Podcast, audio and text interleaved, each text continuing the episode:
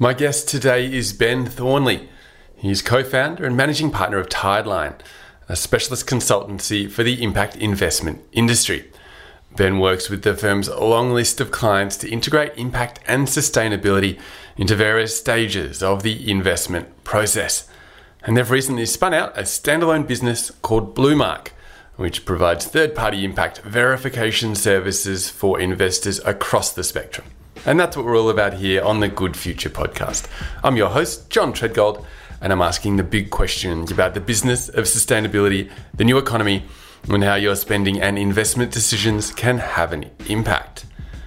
Ben's a consultant, and that shone through in this interview as he expertly explained some of the nuance and details about how the world of impact investing has changed over the past decade and the components that are of particular interest today.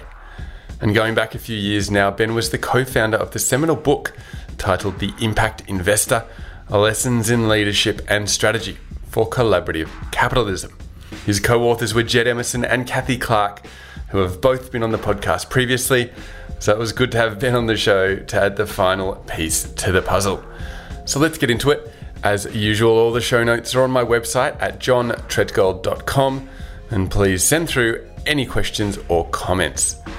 All right, let's dive in to my conversation with Ben Thornley. Here we go.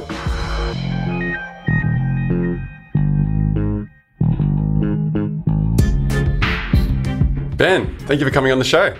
No worries, John. It's nice to see you, and thanks for having me. It's uh, I appreciate your insatiable curiosity for impact investing. That's it, insatiable indeed. And you're in a great position to give us some insights. You've been involved in the space you know, I assume before it sort of had its name, and, and you're an author of one of the seminal texts with Jed Emerson and, and Cathy Clark. So I'll be keen to talk about that today, um, and of course also about Tideline um, and the new venture Blue Mark. But look, let's wind back a little bit because I'd love to, to learn about where you come from. People might have picked up your Australian accent there, but you're you're living in Portland now. You were born in New Zealand. You grew up in Australia and now you're in Portland, Oregon, in the US. The broad geography, but a constant is bushfires. Now, I know it's been pretty dramatic over there. Can you tell us about how you've been handling the wildfires and, you know, whether you have any sort of linkages to Australia and, and, and whether the reaction was similar to what we went through, you know, the, the previous year? I appreciate that question, John, because it was, it was a very shocking experience to, to live through. I think quite a formative experience for the people that were here, where we were literally, you know, locked indoors for eight days, couldn't go out without not just uh, the kind of cloth mask we're wearing now for COVID, but I mean, real heavy duty sort of gas masks. Um, the the air quality here was um, was about 600 on the AQI index for for almost a week.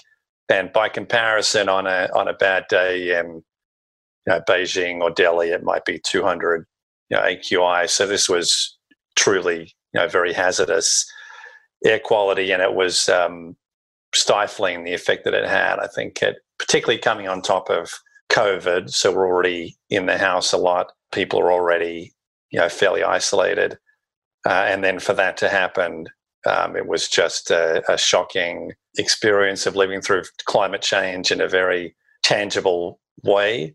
So I think that um, as much as you read about it uh, and can empathize with natural disasters that others are going through, I think to live through it was uh, was pretty shocking.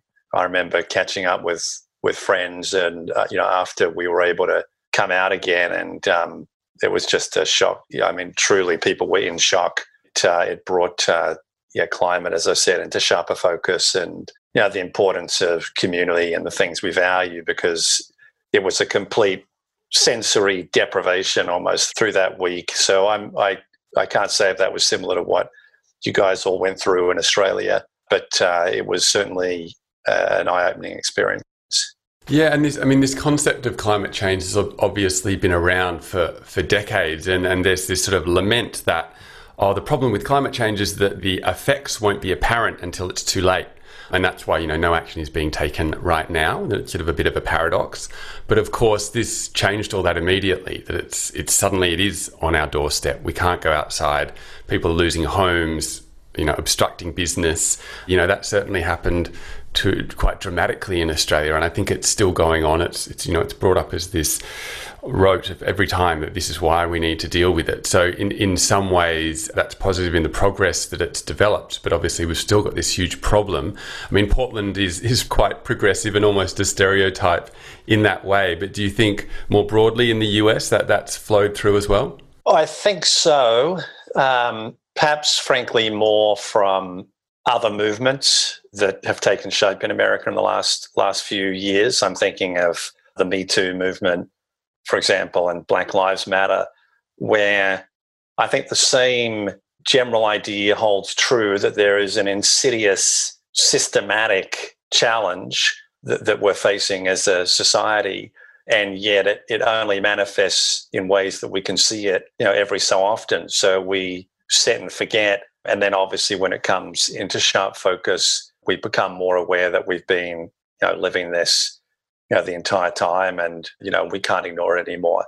It needs to take center stage, and uh, I think climate is, uh, is, is a similar kind of challenge. Where as much as you read about it, as as much as you believe the science, you know, it's easy to forget until the next you know the next natural disaster. But of course, climate change is, shouldn't be measured by natural disaster. I think it's these slow burning tragedies that are really undermining issues of sort of equity, sustainability in our society. And so I do think that the Me Too movement um, a- a- absolutely made clear that that this too, you know, the, the idea of gender discrimination, violence against women, inequity on the basis of gender was absolutely uh, everywhere. It's ubiquitous, you know, and of course, you know, systemic racism is the same. So I think all of these issues, and frankly, they're the issues that take uh, are really the focus for impact investors, are profound. And I think the, the awareness of those issues is growing, which is partly what's motivating such growth right now in sustainable and impact investing. Well, that's right. And, and you founded Tideline, which is a, a consultancy focused on impact investors you know, across both social and environmental issues. Can you tell us a bit about that? Who are your clients and, and what do you do for them? Yeah, so, so I founded Tideline with uh, my two partners, Christina and Kim, seven years ago. Uh, we saw that the, the market was growing quickly. There were more mature mainstream financial institutions that were, were starting to pay attention uh, and they needed the help. They needed the help of an organization that could serve, to some extent, a bit of a translation function for them to help them understand the new language of impact, the new data that needed to be measured, the new practices that needed to be put in place uh, in order to truly integrate impact in an authentic way. So there was a need for an intermediary that could help bring impact to life, essentially engineer impact into the operations of these mainstream institutions that were wanting to do more and be responsive to uh, the demands of their clients for more access to product that delivered an impact as well as a financial return. So we uh, put out a shingle as a strategy consultant in impact investing uh, and worked with both asset owners, particularly very mission driven asset owners in the early years, you know, Gates Foundation, Ford Foundation, Rockefeller Foundation, some of the most active participants. Uh, and then also on the other side of the market, those that were beginning to offer products to those investors, both niche specialist providers of product, for example, in community finance, you know, affordable housing, but also uh, mainstream providers that were beginning to you know, offer access to impact at scale, groups like TPG, KKR, Nuveen, Franklin Templeton, Avenue Capital, and some of the large wealth managers uh, like Morgan Stanley became clients. So we've now worked with uh, over 75 organizations. We've completed about 125 projects. But we remain a relatively small firm. Uh, there are 16 of us at Tideline, primarily in New York and San Francisco, although I'm in Portland. And the projects are a mix of strategy setting for investors that want to become more active and impact product development for those that are offering asset management services and market building with you know nonprofit organizations, networks, and others that are building the, the foundational infrastructure for impact. You mentioned starting seven years ago, the industry has changed so much. I mean, even the term itself has sort of morphed and twisted. Are there any sort of key differentiators or, key sort of services you're offering today than you did when you started? Yeah, well, you'd mentioned uh, Bluemark at the start of the call, which is a new Tideline business where we have seen a clear need in the market and we've uh, created Bluemark to meet that need. That's the need for verification and assurance and impact. So, certainly that need has arisen in the market. The other place where we spend a lot of our time uh, is in building the systems and processes that constitute a robust impact measurement and management practice. You know, I think there's more attention on that now. I think there's an expectation that investors will do that uh, in a very disciplined way with authenticity, with the appropriate level of resourcing and the appropriate level of transparency and accountability. So Tideline has become a specialist in helping investors design those systems and build those systems. Think of, uh, so when I say system concretely, I'm talking about um, tools and processes to diligence for impact, screen for impact, execute impact transactions with you know the kind of information you expect an investment committee to have access to, collecting data, reporting data. So there is a need for that kind of service, and Tideline is recognized in that area. And then on the flip side, and this is why we launched Bluemark, there's a need to verify that those kinds of services uh, are being implemented robustly, and Bluemark offers that independent seal of quality, if you will. And we've done that for about 25 uh, investors at this point. Yeah, and so that verification role of Bluemark is so important. That's obviously you know been pushed as the holy grail of, of building trust and, and people having faith in this this concept of impact investing. You know, it's all very fresh. You know, you're coming up on on, on a couple of years of experience with it, and tied closely to the IFC's operating principles of impact management and you know, I think the the building of it together is so exciting, and the potential is huge. As you said, you know, you've got lots of case studies. What sort of come out in the wash in, in terms of what assumptions might have sort of been proved wrong, or what in particular, you know, are organisations not doing as well? And, and I can imagine that the the organisations that have come forward early are some of the most progressive and probably the best performers. But you know, surely there's still some variance in, in their performance. Yeah, I think if I trace a little bit the development of the market in the last decade, and I promise I'll do that quickly, it'll give you a flavor for where I think there's still some work happening. When the market was launched, uh, or when the term was coined, impact investing over a decade ago now, I think there was immediate recognition that we needed um, to make progress on measurement and metrics, specifically. Now, IRIS was created at the same time as the Global Impact Investing Network as a consensus, comprehensive catalog of, of impact measures.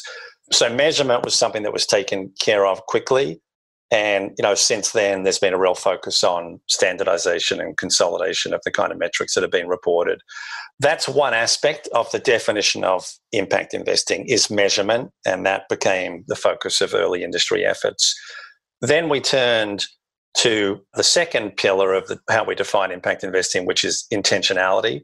And I think that that is where there's been a lot of progress made, you know, in the last few years, particularly with the launch of the Impact Management Project and the use of the SDGs as a common framework for, you know, defining impact goals and outcomes.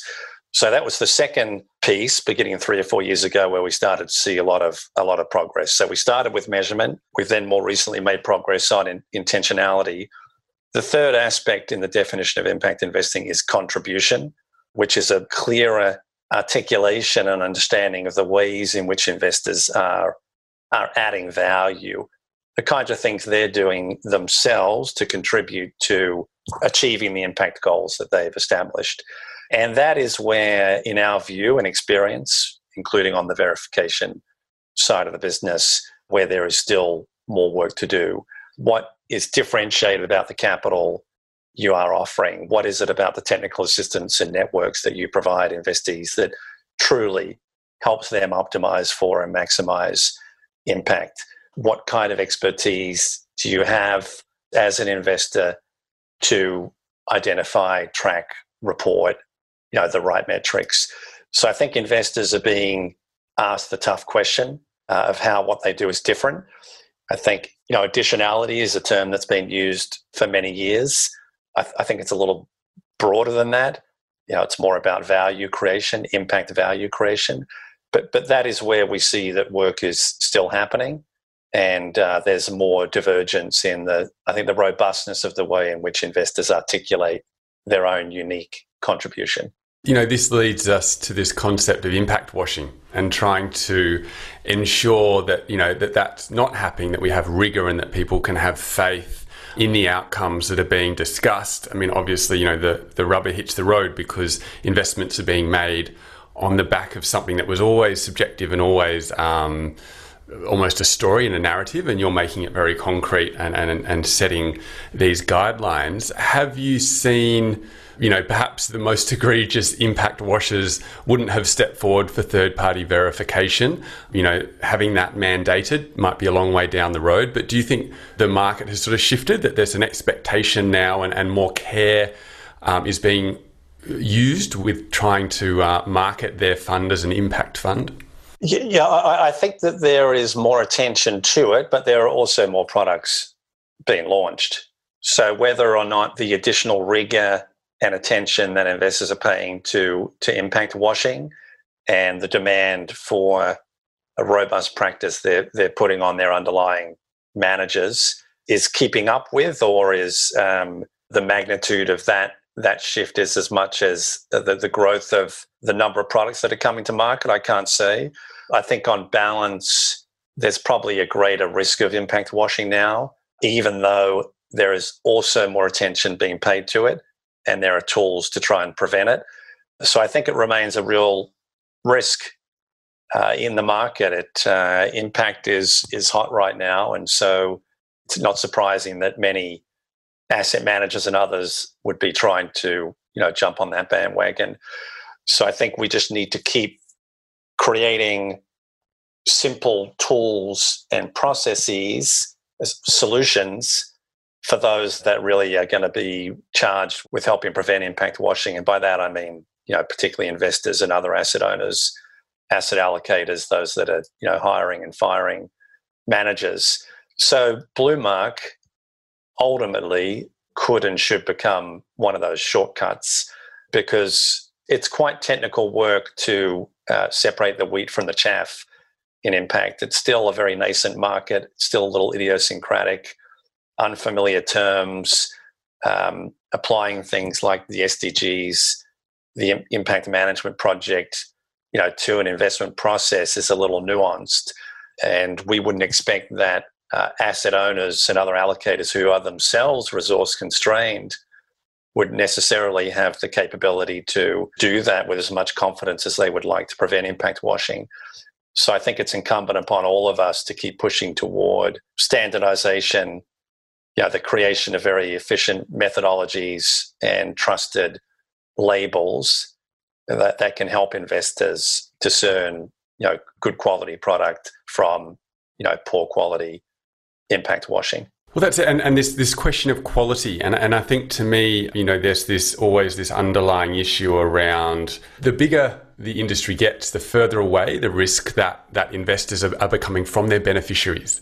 And to me, that, that's the mark of quality is that, there's, you know, there's genuine impact on the ground. And we also want scale. How do you sort of see that you know, it's obviously a very broad sort of philosophical view of, of maintaining the rigor of impact, but also wanting scale with the core energy of, of having impact to those that need it most? Yeah, I've been a big proponent in recent years, and you'll see this in some of the work that, for example, I've, I've, I've done through the years with Cathy Clark at Duke of segmentation and the value of segmentation. Because the truth is, you know, we can't be all things to all people. I think it's too complicated. The market is too large now and diverse. So, uh, in my view, there will and should be products that uh, focused at various uh, on various parts of the value chain. They're always going to be focused. you know, very concessionary, catalytic kind of debt and equity funds focused on certain themes uh, locally and, and internationally. You know, there will be larger players who are doing the job primarily of bringing the market to scale in more mature impact markets uh, in order to unlock uh, more um, more capital from some of the largest institutional investors in the world. And in between those two poles, uh, you've got a whole world of government policy and foundations, different categories of investors, uh, different types of structures and, and financial product providers. I think what we need to do uh, is make sure, again, that they can speak to each other efficiently. So let's take, for example, a large private equity firm, a hypothetical you know, billion dollar fund that's been launched to invest in private equity globally. We need to provide them with shortcuts as much as they are providing their own uh, investors with a with a shortcut to impact. So you can imagine creating standards and tools, and some of these these things are being created now, like for example SDG Impact, which will be another new standard out of the out of UNDP. And in order to understand what it means to integrate the beneficiary voice, there will be networks that they can turn to for advice on on the beneficiary perspective. There will be advisory boards they can create to integrate again perspectives from different places in different sectors. There'll be expertise they can draw on. There'll be thought leadership. They can invest in measurement practices that will bring the beneficiary voice to the table. So, integrating a beneficiary perspective looks very different for that billion dollar private equity fund than it might look like for the you know, community finance institution in the US South, where you know, the membership of, of that board you know, needs to be from the community as part of their license to operate and ability to be a regulated community development finance institution. And so I think there are different levels of accountability depending on where you sit in that value chain. We have to insist that the beneficiary voice is heard and is integrated. But again, we need to make it uh, a process which is as efficient as it can be, and where those who, frankly, are less familiar with how to engage beneficiaries and stakeholders are provided a roadmap on how to do that most effectively. So I think that the key is understanding that different organizations in different parts of this market have different roles to play, but helping create bridges that connect you know, up and down the value chain. And I think there's good work happening on that front, but it is important to keep keep that priority front and center, the beneficiary uh, of impact investing front and center. Look, thank you for that. I think that's a really good, uh, I guess, a map, a bit of a diagram of the world of impact investing and how there are very different players and they have very different motivations and constraints. That's just within the private market side of impact investing. So I then wonder, you know, this term's now expanding even even bigger. You know, it's starting to shift into the public markets, and there's a vigorous debate about how that operates. You know, I wonder what's your view on whether impact investing can operate in public markets? And I've asked this question so many times, I often wonder if that's the wrong question. You know, maybe it's simply public markets are so different, being listed, having such a, a, big shareholder list. You know, perhaps it's just we just need a different term and different concepts. How do you see it? The challenge in public markets, I think, is primarily twofold. It's that most public listed companies are larger and more diverse in what they do. It's very difficult to take a company in the S&P 500 for example and isolate the business they have focused on education where they're delivering textbooks to an underserved school district. Uh, you know, that might be something that Standard & Poor's, the publisher, does, but that is going to be 1% of their revenue. So even if you have an education thesis and you hope to advance that specific outcome and perhaps you know S&P or any other company is doing more of that than any other you know, publisher in the world. The truth of the matter is, it's very hard to isolate that impact because you're investing in the company in its totality. So, the first challenge in public markets is just the ability to isolate a specific impact and a specific impact thesis. The second major challenge, well, I guess there are a few. I think the second is a data challenge, having sufficient data to then measure that particular impact. Uh, and then finally, of course, and this is the one that that I think people struggle with most: the ability to influence uh, a company in achieving that outcome uh, that you're seeking. Now, that said, I think one of the positive developments in impact in the last few years has been a more inclusive understanding that even impact on the margins is better than no impact at all. Again, it's recognizing different, what I would call modalities of impact. So again, there's the, there's the situation where you may be a venture capital firm focused on you know financial technology as a solution for providing people more uh, low income people access to to uh, finance. That that is a very specific thesis and there will be companies where that's their entire purpose and that's great. That's a particular kind of impact. It may be uh, a smaller kind of fund that achieves that kind of impact at the same time if you are a large investor investing in public markets and you're tilting your portfolio toward companies that, for example, have more women on the board, more diverse management, have a focus on pay equity, and a focus on products and services that are more responsive to women's needs, as an example, that is also a positive outcome. That is also a positive effort on your part to tilt your portfolio in a way where it is having more impact. That is going to be a very a much more diffuse impact it's going to be a more difficult impact to measure. It's going to be a more difficult impact to uh, optimize for. But nonetheless, it is an approach that is making a difference.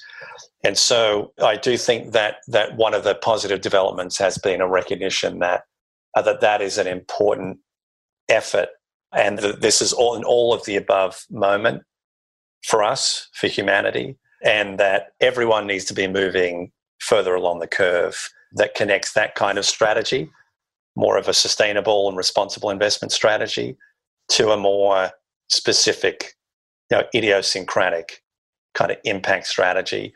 And so a sophisticated investor would understand that in public markets only so much can be accomplished. And yet, if we have half of our portfolio in public markets, let's do the best we can under those circumstances let's push the needle as much as we can. Let's find as much data as we can. Let's uh, exercise as much influence as we can. So I think we need everyone along every point in that continuum to hop to the next chair along. You know, like if we were playing musical chairs or something, everyone needs to stand up, step to their right, and sit down again. Stand up, step to the right, sit down again, and keep moving incrementally along the value chain toward a more impactful outcome you know, I certainly see it as a continuum, it's a spectrum, and, and, and we do want to move people along. As I puzzle through this challenge with clients and people I speak to, we often come to this point of impact in public markets and let's use the SDGs as a framework. Yep. You know, I think that is often it's useful in itself, but it's also useful because it's the one that most people are moving towards. And so I think in some ways that's going to build momentum. To me, I see these two options where on the one hand you can take the data from the company from their sustainability report where they tell you a narrative, and it's often a narrative with lots of pictures about how the impact they're having on the SDGs. That's one point. The other is to take raw data from a company from their sales outputs and then have you know an algorithm or a system where you assign a certain output to, to a, an SDG impact. Now, I know we're sort of heading off track and, and you're much more focused on private markets, but I think the SDGs are a, are a useful, you know, are a linkage here. Yep. Um, so I'd love to get your view on that. No, I'm very interested in in the subject, John. So happy to happy to talk about it. Like, frankly, I think it's the next frontier, and I think there's good work happening in this area to try and bring public markets more into the impact investing conversation and people doing creative things that you're probably more familiar with than than I am. But but I've been impressed at the at the progress that's been made um, using you know blockchain and and big data, the efforts out of the impact weighted accounts work that Sir Ronald Cohen is leading. And so I think there are some very exciting developments. You know, climate disclosure are things that are happening that um, that are focused on on the corporate world world writ large. When you look at the data, what you find is, let's say you're looking at uh, education. You know, coming back to that that example I used, and you're focused on the provision of education resources to an underserved population. You know what the benchmark in inverted commas might show is that in the MSCI World Index, 2% of revenue or 1% of revenue within the MSCI World Index is focused on providing education, you know, access to education. So the challenge there is you're saying, okay, well, let's let's try and find companies that are generating 3% of their revenue from providing access to education. That's a hugely positive development. You know, if you're able to again make that tilt, you know, you truly are making a difference in your portfolio but it hasn't had the same, you know, the data is difficult to find. Uh, it doesn't resonate, you know, that doesn't resonate as much with an investor uh, who might think, well, what difference am I making if I'm at 2% and the benchmark is at 1%? And in public markets, you know, benchmarks obviously are constraining. And I think they handcuff many investors who are very focused on achieving some return that is in line in line with, with a benchmark. I believe that the kinds of methods of data collection you mentioned, you know, focused on revenue and some of the creative work that's been done there are all very positive developments. But we need more data. We need more investors to be more open to being benchmark unaware. I think it implies a very active management strategy. As you know, most of the money in public markets is now in indexed strategies. So there are a few fundamental shifts in the way we typically invest in public markets that need to happen, I think, in order to make impact more possible. But I'm hopeful, uh, and I think it is a, a real frontier where we're going to see a lot of growth in the next decade. That's right. That's right. Look, thank you for that. That's great insight and then a lot of um, positivity and optimism there. Now, going from that view of the future, I'd love to wind back a little bit. You wrote the book on impact investing, and your co authors were Cathy Clark and Jed Emerson, who have both been guests on my podcast. And I'd love just to wind back to, you know, the time when you all three came together, decided to write a book, and just get a feel for what was going on at the time, what some of the issues were, and what the genesis was to, to come together. It was a great few years that we had together doing that work it almost felt like a, a startup project because the end result was a was a book in the same way the end of a startup experience might be the creation of a company, uh, and it was the same sort of thrilling experience of trying to bring folks along with with the vision we had. And the crux of that was that impact investing was already happening and happening successfully. And the problem was uh, it was too easy to dismiss as a fad uh, or as a, as a niche that ought not to be taken seriously. So I think we all had been part of the market's growth. We knew that there was so much more to this. There were already track records that had been established. There were already very mature practices and rules of thumb for how to succeed, and resumes that worked in impact, and people who were just doing a fantastic job. Were it not for the fact that it was happening, you know, behind the scenes a little bit. So we knew it was happening you know, we'd been around long enough. Frankly, you know, Jed and Cathy had been around a lot longer than I had, and and I think um, it was a privilege for me to benefit from their incredible experience and insight. So they'd seen it, they'd seen it happening, and had seen it happening successfully. Uh, and so uh, I think what we wanted to do was to bring that to life. We also knew that there was alpha in impact we also knew that these groups were not only succeeding, but they were you know, outperforming in many respects from a purely financial perspective, to be honest, but also I think in, in a more holistic sense, you know, achieving both the financial and impact performance they were seeking, or as Jed calls it, the sort of blended value that was resulting you know, from their efforts. So, you know, we, we set about to shortlist and identify a group of managers that we would profile in a, in a, in a research project called Impact Investing 2.0, which again was premised uh, on the fact that we felt the market had matured to a point where it, it, was ready, you know, it was ready for prime time. Again, it was it was just a real thrill to to be able to get to know 12 investors that we featured in the book and to draw out some of the commonalities among them. And we ended up subtitling the book that is sort of a lesson in leadership and strategy for collaborative capitalism. And what we meant by that is that not only are impact investors succeeding, and we revealed some of the ways they were doing that in the book. There were certain skills and approaches, techniques that were common across across that that small sample, but uh, they could see where capitalism was going. They could see where markets were going. As Dave Chen at, at Equilibrium Capital has put it, you know, they're able to see things that other people were not able to see because they were steeped in certain uh, experiences they had had and and a commitment to uh, realizing double bottom line returns essentially. And so, you know, we truly believe that it's harder to be an impact investor, and if you've done it successfully, you've proved that there is a better way to invest. I'm not, you know, presuming that all in investing is impact investing is less of a um, has been less of a focus of some of my work and the comments I've made. But I think the fact that all investors can benefit from an impact lens is absolutely paramount. And, and I've seen that in Tideline's work as well, where we've taken some of the concepts that I've, I've spoken to you about concepts of analyzing intentionality, measurement, contribution, public versus private, digging into how impacts implemented across asset classes and across the avoid, benefit, contribute framework in the impact management project.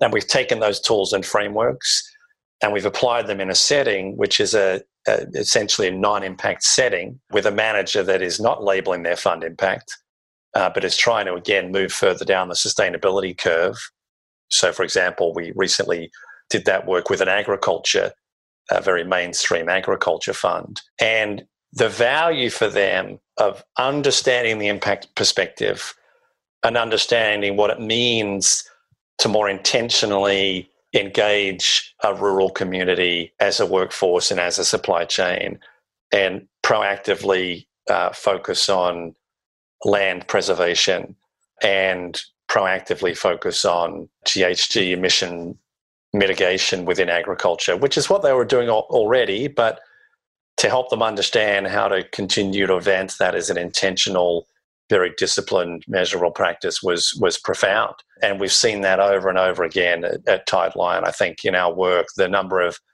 light bulbs I've seen go on in boardrooms, I can't even tell you. It happens almost every every time we work with a client that they see suddenly the world with clearer eyes.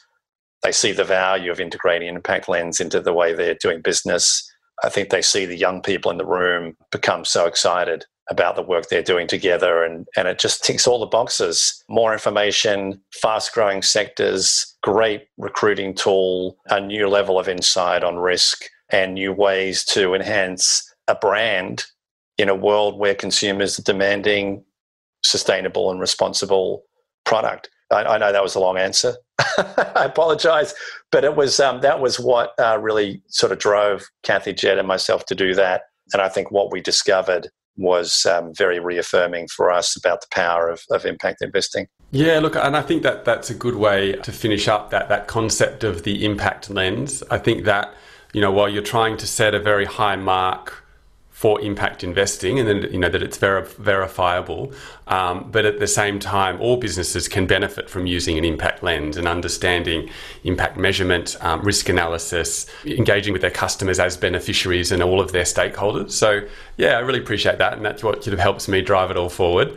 But look, before I let you go, would you be able to give us a book recommendation? Tends to be the last question I always ask and uh, yeah, anything that's helped your career or even just what's on the side table? Good question. I think um, one I enjoyed re- reading uh, recently was uh, was Michelle Obama's book Becoming. Maybe I'm not the first to recommend it, but uh, uh, I enjoyed that. I miss her so much. Although fortunately, you know, you can catch Michelle on Netflix and and other platforms nowadays. But um, I just uh, just think so highly of the former first lady, and I think her perspectives on on things you know, like marriage and relationships, and just how we bring our full full selves forward are, just profound. And I think um, she's just such an authentic individual. I just enjoyed her book, and I think she has a lot to teach uh, teach all of us. Very good. Look, thank you for that, and uh, and thank you for all of your insights today. It was really great. I'm happy to go deep